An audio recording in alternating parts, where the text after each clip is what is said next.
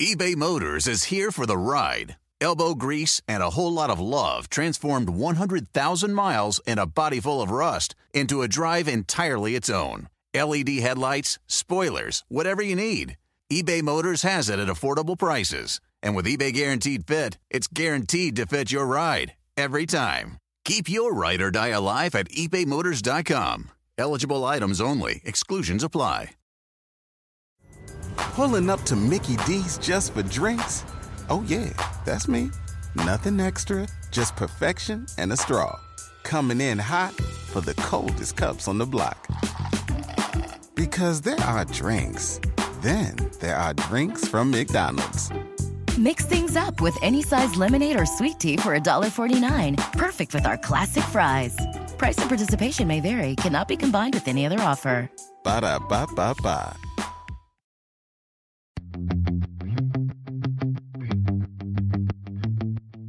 Welcome to the Total Car Score podcast, bringing you the world of cars from inside the car. And now your hosts, Carl Brauer, Lauren Fix, and Javier Mota. Welcome back to another episode of the Total Car Score podcast with uh, Carl Brauer and Lauren Fix. And uh, Lauren, since everything is virtual this year, and this week is your birthday, I'm gonna give you two virtual birthday Oh, gifts: yeah, thank you. the new Raptor and the new Cadillac Blackwings. What do you think about that? Awesome. I, I, I can make room in the garage. We're putting an addition on right now, so that'd be perfect. What do you them think, right Carl? and stack them on the lift. Uh, I think those would be great presents to get. I'll take any car for free, especially cars like that. That's for sure. Yeah. Yeah, it, it's very interesting that uh, I mean, there's been a lot of talk of electric cars and the new mandate, and GM going uh, all electric by what is it, 2035? Uh, I think that's no- a big and, uh, bullet to bite on. I think Yeah, and then this week, we, the, the big news is about two cars that probably going to be the last of their era. I mean, of this era, right? Who knows? That's that's what they say now. Of course, I always like to say, you know, remember a year ago when personal car ownership was so passe, and we're all going to do ride sharing and Right. owning Everyone's your own car is going to be silly. Come on. Oh wait, pandemic, coronavirus. Oh wait, wait, wait, wait, wait. So. Yeah, I love it when people make long-term predictions because you know. Remember when gas was going to be ten bucks a gallon by now? Remember it went up in the in the middle 2000s. Oh, we've hit peak oil. That's it now. We're never going to have as much oil on the planet. Gas is just going to keep going up steady, steady, steady. Or America's going to become energy independent and gas will be more available than it's ever been. It's one of those two. I know it's one of those two. I just don't know which. Can be there something in between? I mean, like, can be there something in between? yeah. So I just, I always, I, I, one of my favorite pastimes is looking at past predictions and how bad and how wrong they were. So I'll take new predictions from anyone at any moment in time. It's to me, it's like, oh, cool. This sounds like some future fun. you never can tell. Yeah, we didn't talk much about that news from GM last week when they announced that that plan to eliminate of uh, internal combustion cars in a, I mean, a very relatively short time because what was it, 2030 or 2035? I don't remember now. 35. in- it's 2035. 2035. But remember So- that the, the average vehicle cycle is seven years. So exactly. if if you're not going to have any electric cars by 2035, then by 2028 you aren't you're designing the 2035 cars and you're not designing internal combustion cars anymore after 2028. And that doesn't sound that far away suddenly when you think about it. well, exactly Right, because but they also like, said autonomous cars too. The same thing. Oh, we're going to have autonomous cars by 2020. Well, again, we keep running into these roadblocks that because government has great ideas sometimes, but they're not practical. And of course, when they enforce manufacturers to do it, they put their investments into following the law or the rules because the penalties are so high. But then, one, they're not making any money. Two, customers don't want it. And then three, they hit a roadblock and then we have to turn left. And it seems to be that is a consistent problem. Uh, we remember, and I, I know Carl definitely drove, but I drove as well the Ford Explorer and the Chevy Equinox hydrogen fuel cell cars. You remember did those? drive, have a I picture. drove that. Yep. I drove that one too. Oh, you did? I wasn't sure, but yeah, Yeah, they had us drive it in New York, and I thought, oh, this is great, great technology. They went through all the you know the hurdles, and then they shelved it.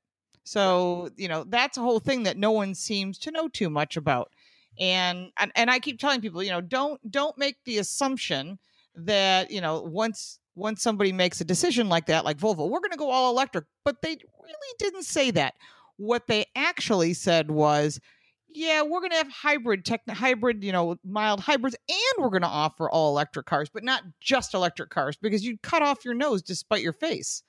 So, do you think that you guys think that this uh, announcement from GM last week is more marketing than reality? Because I mean, I mean, from what we are analyzing here, like th- that plan doesn't seem to be very doable. I mean, we'll have to talk to someone there to let us know how the details of that. But uh, what do you think, Carl? Well, you're two percent EV share nationwide, nationwide, and you're at five percent in super ultra. We're going to save the planet first, California.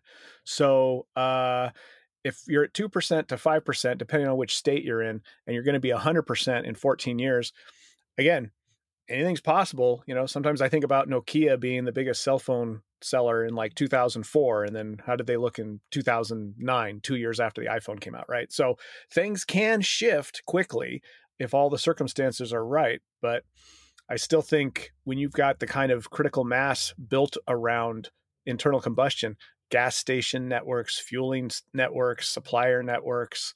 Um, and I still think about things where I don't see an EV ever working. I just don't see an EV working because I'm going to go with a big truck and a bunch of people and equipment into the middle of nowhere for four days straight and then could drive back out. You know, unless they're going to start putting EV chargers in the middle of, you know, Moab I don't yeah. know how well that's going to work, right? And if I'm going across the country, anyone who knows me goes across the country, you know, I'm a literal and figurative machine going across the country. How long does it take to empty me and fill the vehicle? I'm back on the road going.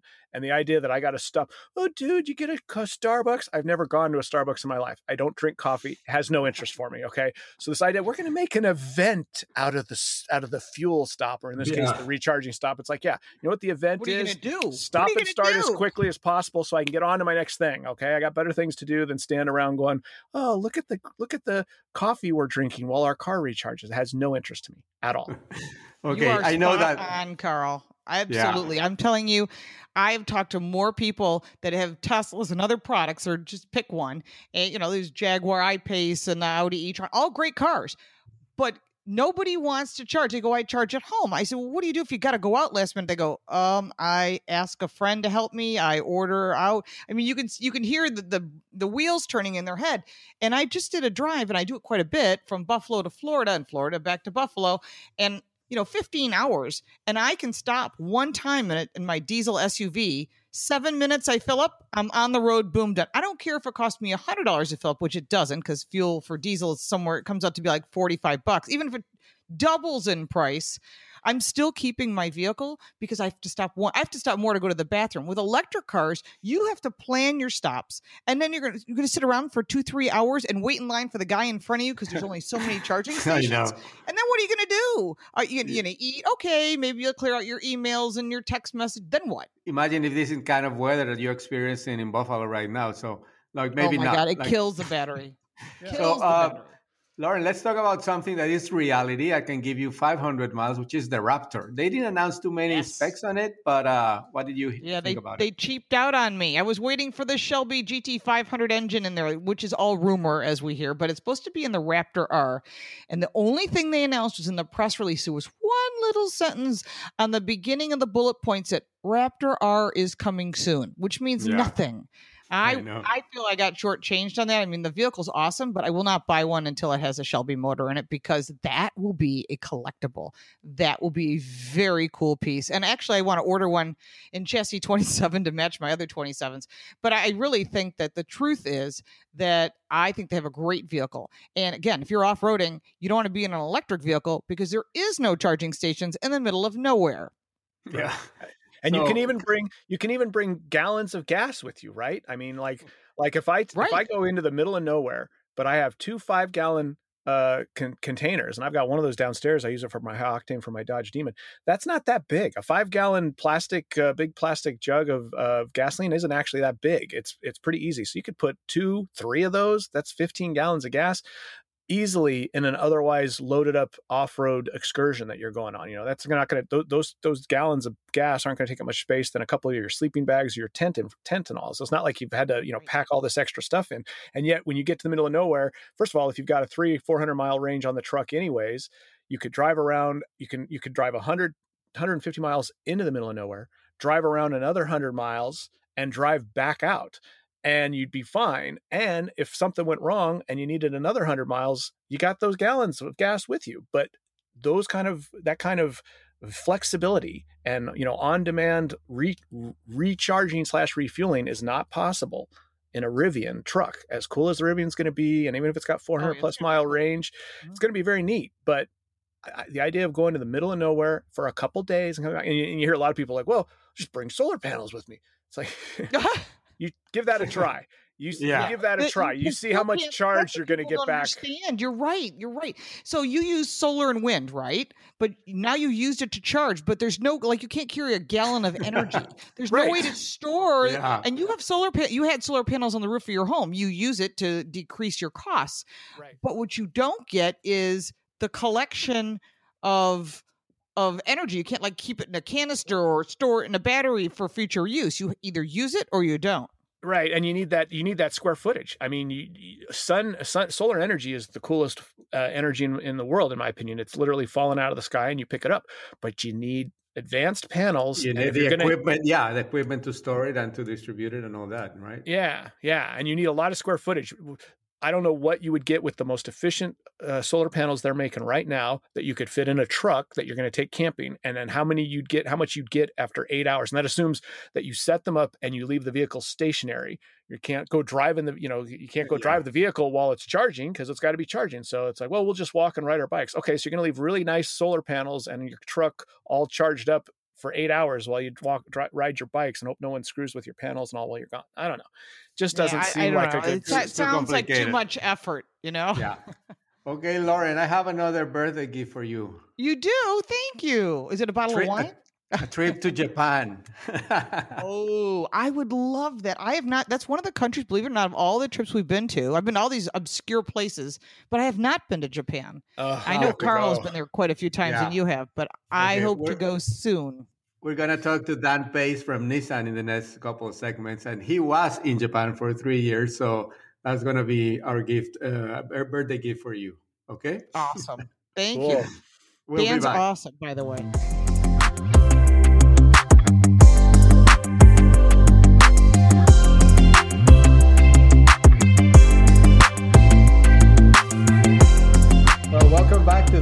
Second uh, segment of this uh, week's show. And as I was saying, we have uh, someone that will be more or less like the closest things to traveling because he just came back recently from Japan to the US.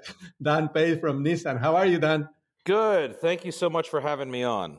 Oh, thank you very much for joining us. And again, like we haven't been traveling, it's gonna it's coming up to the year anniversary, the first year anniversary of this thing happening, like the, our last trips for some of us. So, how are you, Lauren?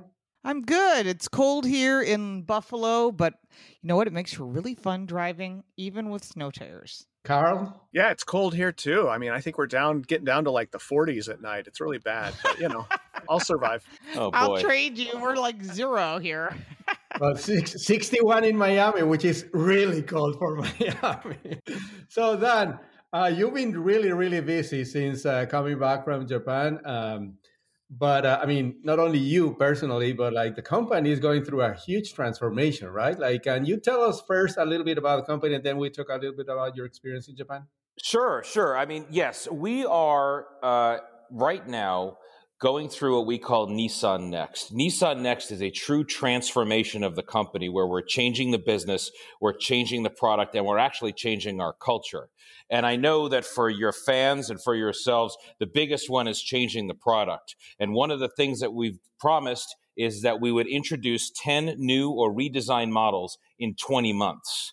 And we are actually just finishing up the last two just yesterday with the all new 2022 Pathfinder and 2022 Frontier. I mean, we started off, we had, you know, uh, Versa and Sentra and uh, Altima, uh, Pathfinder, of course, Frontier, uh, Ariya, Z Proto, uh, Kicks, and Armada. I mean, it's been a true revamp of our entire product lineup. And I think that customers are just going to just going to love it. And we've actually had a lot of fun. It's been super busy. Uh, and uh, we're we're just looking forward to uh, getting these cars out there. And by the way, congratulations on having the Sentra's finalists for North American Car of the Year. We are uh, jurors, of course, as you know. Very close call, but uh, I mean, great car. So. Well, honestly, we, we really appreciate you guys considering the vehicle. Uh, we've been thrilled with it. Customers have been thrilled with it. I mean, if you look at it outside and inside, it really is that sort of cut above.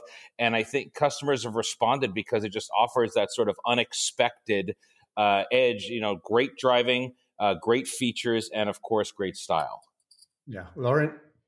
Yeah, I really love the Sentra. Um, my father-in-law has an, the previous gen and it was really good but I tell you, the difference between that version and what you have now i i honestly think it deserve it deserves to be right up there at the top and i know you're going to have great sales. The price is right. It's it's good for anybody and it really does a lot for the money. That that's what i think the biggest thing is you get a lot of value Thank you. Yeah, and that's really the big push for us. It's not necessarily about the least expensive, but it's about the value that you offer to the customer. We just came out, you know, recently with Rogue.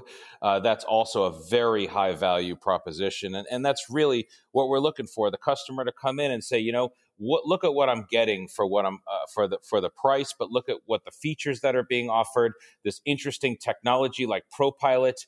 I mean, there's just so much to go through. It, it's it's it's been as a product guy, a long time product guy uh, at Nissan.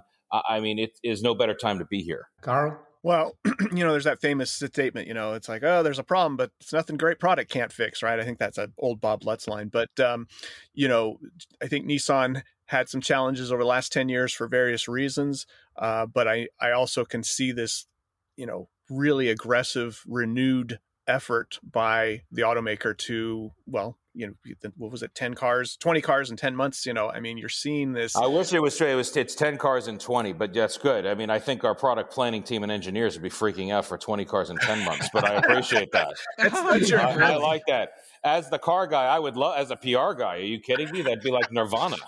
Go Give back me product. There. Give me product. Go, go, back there and tell them next time you got to up your game more, guys. Yeah. But We're gonna uh, double that. Yeah. but yeah, and and and more importantly, though, I mean, again, we were just talking Sentra, right?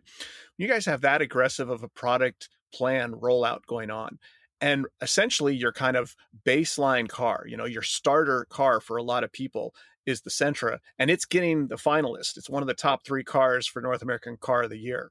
That again says a lot because all the rest of the cars in your product line are going to just be that with more stuff uh, layered on because of the price points that you get them at. So, uh, and, we really appreciate it.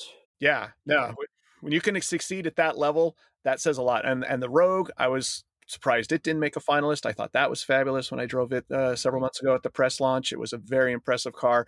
The information we've now seen on the Pathfinder and the Frontier falls right in line. So there's this clear theme whether it's the technology, whether it's the styling, whether it's the pricing, uh, the standard safety equipment.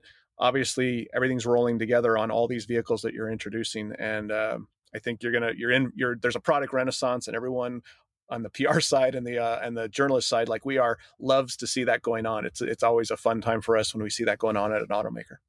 Well, yeah. uh, we're just glad to have you guys, and we're glad to be working with you. And uh, you know, I think it's going to be even better as we move forward. Uh, there's so much more product coming. I mean, you've seen our our Ariya Electra crossover coming up, and of course, everybody's favorite, you know, the Z Proto and the production version of that, and of course, our our 2022 Pathfinder and Frontier, which just got debuted yesterday. So there's going to be a lot of product coming. I actually had a 1994 1994 uh, Pathfinder where it was more square, more rugged, and all that. And from what I've seen now it's it's going back a little bit like that, right? I think uh, the, uh, the Pathfinder got a little bit of too stylish, maybe more like SUV minivan in the previous in between generations, but now it's like going back to a, to that kind of vehicle, right? Yes, yes. We call it return to rugged. And uh, that's basically what we're shooting for. I mean, there are people who uh, do love the uh, current Pathfinder, which was introduced in 2013.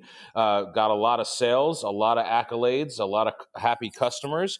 But then as you start thinking about it, uh, the team in Japan and the teams in the US really thought about, you know, what made Pathfinder special? What was it that really sort of, you know, got in people's heads? And that was that sort of original Pathfinder that everybody remembers from the 80s. So there is a lot of cues and Easter eggs in the new Pathfinder from that era, including the three slot grill as well as you'll find some triangular, uh, uh, you know, activity going on there, and just sort of subtle hints. And uh, that's that's been amazing to see how this one has developed with that sort of thought of the original one in the 80s and taking into account what customers really expect of SUVs and crossovers today. Lauren, you like pickup trucks. What do you think about the new Frontier? It's kind of the same thing, well, I, right? I, like Frontier. I, I'm, I was also a big fan of the Titan XD, which I know you're not going to do the diesel engine, but I, I just a huge fan because I think it, it really was smartly designed and, and properly positioned. But I think the Frontier is going to be big. I mean, it needed an upgrade, and I think it was smart that they did a really good job. You've got a lot of competition now in that segment, although you've been in that segment for a long time. But I, I think getting in touch with your customers and what they want was really smart. And if you want to tell us a little about it, I think it's, yeah, I think thank you so job. much for that. Um, you know, first of all, you know, Frontier is is the late, you know, our our, our very latest truck. Uh, it is a true icon, I guess, in mid-sized trucks is what you consider it. I mean, Nissan started off in the U.S. in 1959 with a compact truck. And we basically have stayed in this segment, which then evolved, of course, to mid-sized truck, uh, consistently ever since. 62 years later, we're still we're still going. And this latest one really is difficult for designers because you know they think about it, and then the product planners. There's so many vehicles out there. There's so many trucks out there, and there's so many Nissan trucks out there. How do you then create something new and different? And that's what these guys have done. Now you're familiar with the engine and transmission, which was introduced in the in this previous generation one, 310 horsepower engine, uh, V6 and that one is uh, really really strong uh, best in class so we're very happy about that. But it's really about the package. How do you evolve? You know the design inside and out is really the key. And then we have the intelligent uh, around view monitor which people do love. Of course it's very handy when parking but now we have off-road mode which enables you to sort uh, uh, push the camera button and sort of be able to off-road without a spotter which is a really, really nice uh, feature. It really comes down to giving the customers what they want, making sure that they're happy, and that uh, you know, bringing, elevating Nissan and our brand to that next level, which really is where Frontier and Pathfinder are going to sort of hit their stride. Carl, any thoughts on the, either uh, Pathfinder or Frontier? Well, again, just a lot of great standard and optional feature. As uh, Dan just mentioned, a lot of technology that is going to be very functional. Um, largest, uh, highest horsepower, standard horsepower in the in the V6 that's uh, in the Frontier now.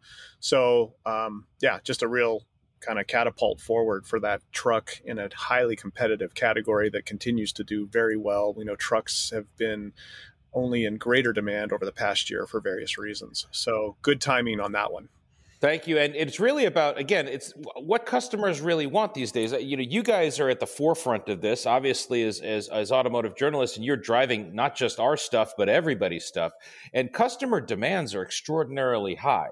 Uh, you know, we're dealing with you know Apple CarPlay, you need Android Auto, uh, wireless charging, there's uh, all this technology that didn't even really even exist a few years back that we're now all putting into our vehicles to make sure that the customer is happy there.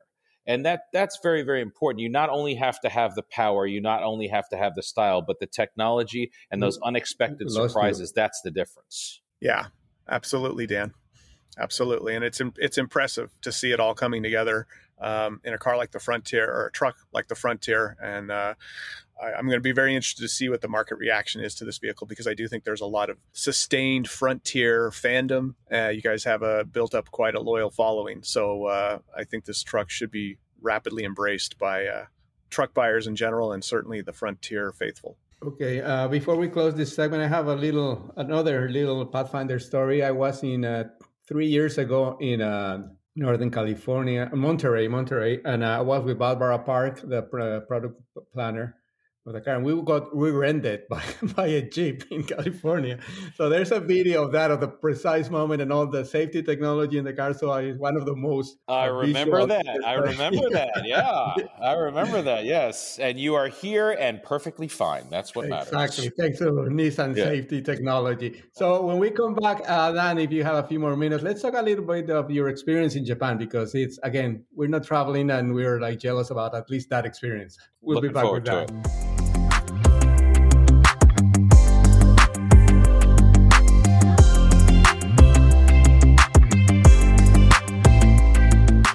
Welcome back again. And we are talking to Dan Pace from uh, Nissan. And again, uh, he was in Japan for uh, a few years. I don't remember exactly how long, but uh, Tell us a little bit about how was the change first going there and then coming back to the U.S. to basically a different country, right? yeah, uh, it was you know quite an interesting experience. Uh, I spent about three years over there, uh, also in product communications. And if you could imagine whatever the diametric opposite of Franklin, Tennessee, which is where I live here in the U.S. and where Nissan's North American headquarters is, it would be Yokohama, Japan. Uh, just it's a completely different world, and uh, it's an absolute enchanting, amazing experience. My family and I were over there. They went to school over there. Uh, my kids did, and uh, we got to experience the entire country. You know, from Tokyo to Yokohama, uh, throughout uh, the whole, basically the whole island. And uh, let me just tell you that the the people are amazing. Uh, the food is, I mean, second to none, especially if you like sushi uh, and and the car scene is also off the chain. So I got to spend a lot of time at a place called Daikoku Futo, which is a parking area between Yokohama and Tokyo, sort of on the way to Haneda Airport. It was only about 15 miles from 15 miles, 15 minutes from my uh, from my apartment, and I would drive over there, and the amount of vehicles that you see. Uh, it's basically Fast and Furious come to life uh, either at night where it really gets into that sort of scene, or on Sunday mornings where Cars and Coffee is second to none. Lauren? Well, I, I love watching your experiences on Instagram and you were posting stuff on Facebook. So we kind of wish we were there, but the cars there, there, it's really interesting. Um, you know, people always think, oh, everyone's going EV, that's all they want. And I know you have to make them, whether you make money on them or not, but the, the demand for gasoline powered, cool, really cool vehicles in Japan. You know, tell us some of the cool vehicles that you saw. I'm sure some oh. really unique ones you've never seen anywhere else. Well, I mean, well, the most exciting part was is that it, it, it's very rare to have trailer queens or garage queens, which are kind of common in the U.S. There's a lot of people who have some pretty impressive stuff and never drive it. Uh, what you would see out there is you'd walk along and hear something, and just there's a Pagani you know, I can't say the name, unfortunately. I can never pronounce that one, but uh, a Pagani running right next to you, you know, and and people really drive their vehicles. And the other fascinating part is everything is modified. So there'd be Lamborghini Countaches there on uh, aftermarket wheels. Uh, I remember hearing two or three vehicles that I, I sort of heard something turn my head, and it sounded like a jet aircraft was taking off. It was three Koenig Ferraris, a 348, a Berlinetta Boxer, and a Testarossa in formation driving in Yokohama. Uh, you just it, it, was just the most exciting time and you'd see vehicles just sitting out on the street you know just street parked uh, you know first generation hakosuka gtr uh, you know, a car that's well, well into the six figures now. Uh, and a lot of, of course, British stuff. And uh, again, it was almost any car you could imagine. And the other part was, is uh, I enjoyed was seeing American muscle cars over there. Uh, it was always fun to see your Ford Mustangs, uh, your uh, your Ford trucks, especially coming from outside of Nashville, Tennessee to see a little bit of home there. A lot of Corvettes too. So love the Corvettes. Yeah, Carl, you've been there a few times. Oh, How yeah, expensive yeah, yeah. is it to bring an American car over there? Yeah, yeah, but the, it, you know, judging from what I've seen, money eh, when it comes to cars, these guys spare no expense, and that was that was also very exciting. I mean, a lot of cars that you've seen or heard of, uh, some of the cars from the, the shop Top Secret or some of the you know the Rocket Bunny cars. These guys just drive them like you would just go down and see it, and it's a car that you may have lusted over, have seen at SEMA or or or or just read about online, and you just walk right up to it, and that is amazing. Carl, you've been to Japan a few times, so what have you remembered there, and what do you have to ask Dan about? Well, unfortunately, I don't think I ever got to go to a real like car scene circumstance in Japan, and I wish I would have. Uh, I do specific, specifically remember a couple times when I was there, like I think it was just like a, an area where cars would hang out, but it might not have been the time frame. But there must have been a lot of locals who were into cars and just driving them because I do remember being on you know like a corner and in a short amount of time seeing a bunch of cool stuff. You know whether it was an NSX or a Ferrari or something vintage, vintage Japanese cars. Didn't see a lot of the like US stuff or a lot of the cool import stuff. I think you probably have to go more to the official car activities. But the idea that they're being driven at all, let alone that's kind of what you do there. You don't put them under wraps, you take them out and drive them.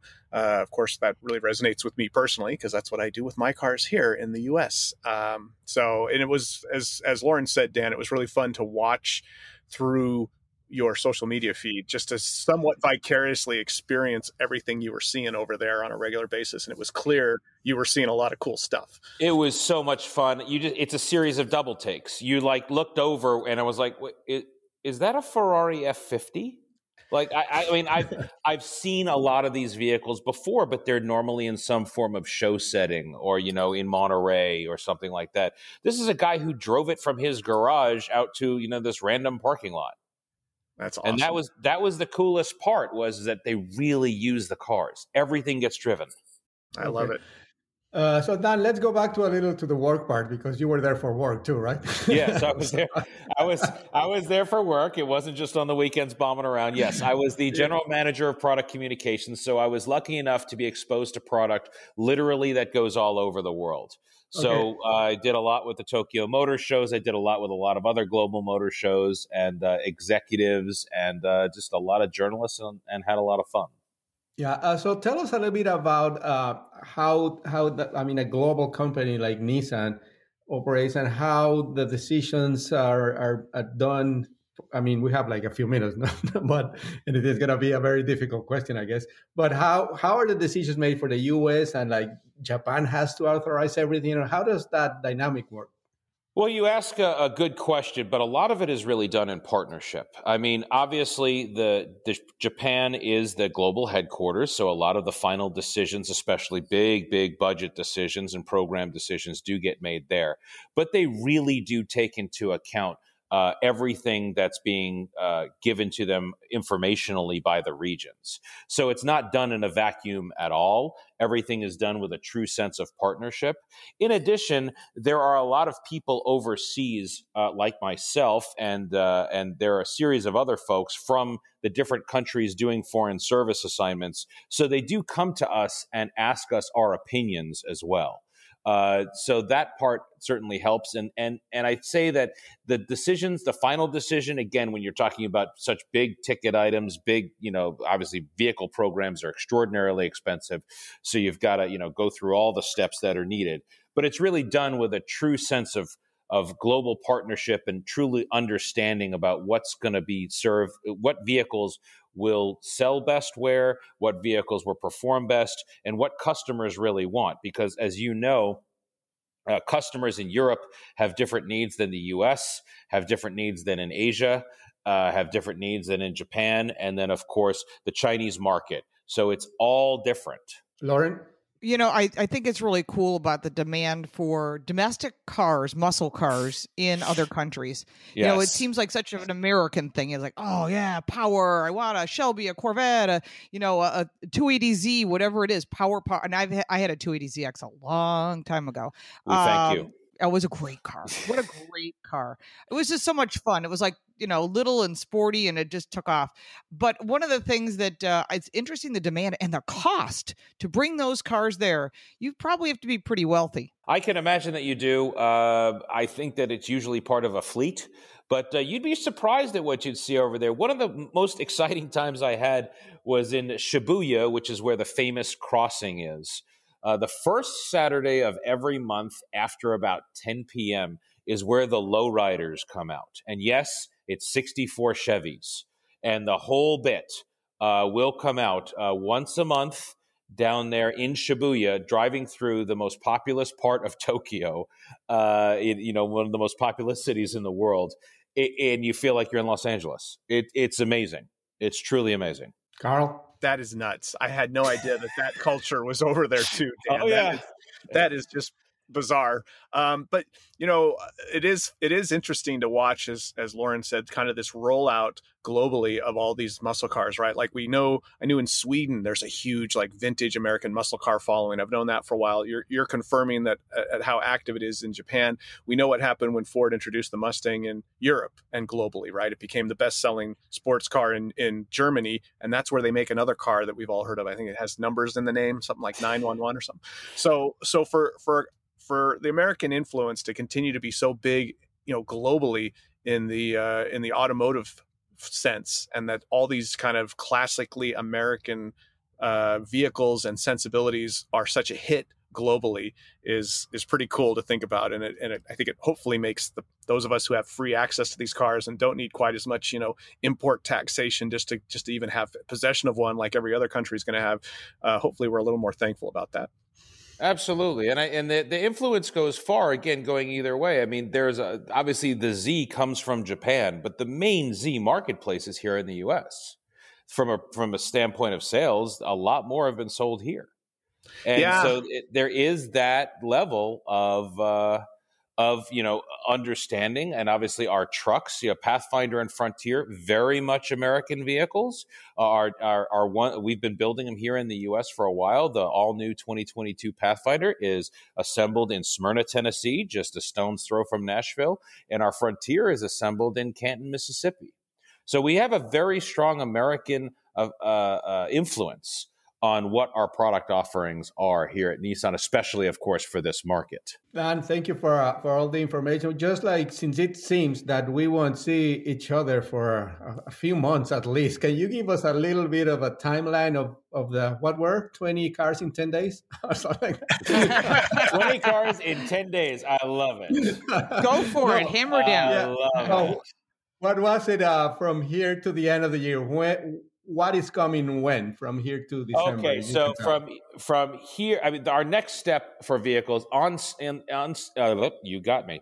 Uh, the summer of 2021 is really going to see the Pathfinder and Frontier enter into the marketplace, and then you will see later. Uh, so the production version of the Z, you've seen the Z Proto, and then we'll be bringing on the Ariya all electric EV. So those are the four that are coming up. Excellent. Nice.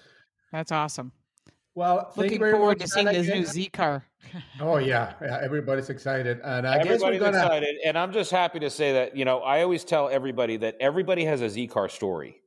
Everybody I meet has a Z car story, and that is the beautiful part about the Z car is that it's one of those cars that has a universal. Uh, people have a universal love for it, and of everybody has a story. They've owned one. They have a family member that owns one, a friend. Uh, you know, it, I own one now. I mean, it's it's really it's a universal attractor. It's a wonderful, wonderful uh, vehicle and heritage to be a part of. Yeah, we're gonna have to have a, we're gonna have to have Alfonso Albaisa, the head designer, on the show pretty soon before the car comes out to give us a little bit of a. I promise I will, I will make that that. happen. I speak to him often. That'd be a great. good- A good friend here from Miami. Yes. So again, Dan, uh, thank you for all the information, for your time, and especially for make us uh, travel a little bit. Like now that we've been uh, locked down for a long time. So thank you very much for that. I can't wait to see you guys. You guys take care. Thank you so very much for this opportunity. Thank you, Lauren. Thank you, Carl. Yeah, we'll see you guys soon. Thanks, Dan. Thanks, And guys. We'll we'll talk to you next week. Thank you. Thank you for listening. For more, check us out online at totalcarscore.com. Pulling up to Mickey D's just for drinks? Oh, yeah, that's me. Nothing extra, just perfection and a straw. Coming in hot for the coldest cups on the block. Because there are drinks, then there are drinks from McDonald's. Mix things up with any size lemonade or sweet tea for $1.49. Perfect with our classic fries. Price and participation may vary, cannot be combined with any other offer. Ba da ba ba ba. Sometimes it takes a different approach to help you unlock your true potential. With Capella University's game changing FlexPath learning format, you gain relevant skills you can apply to your career right away. Earn your degree from an accredited university and be confident in the quality of your education. Imagine your future differently at capella.edu. Capella University is accredited by the Higher Learning Commission. Learn more at capella.edu/accreditation.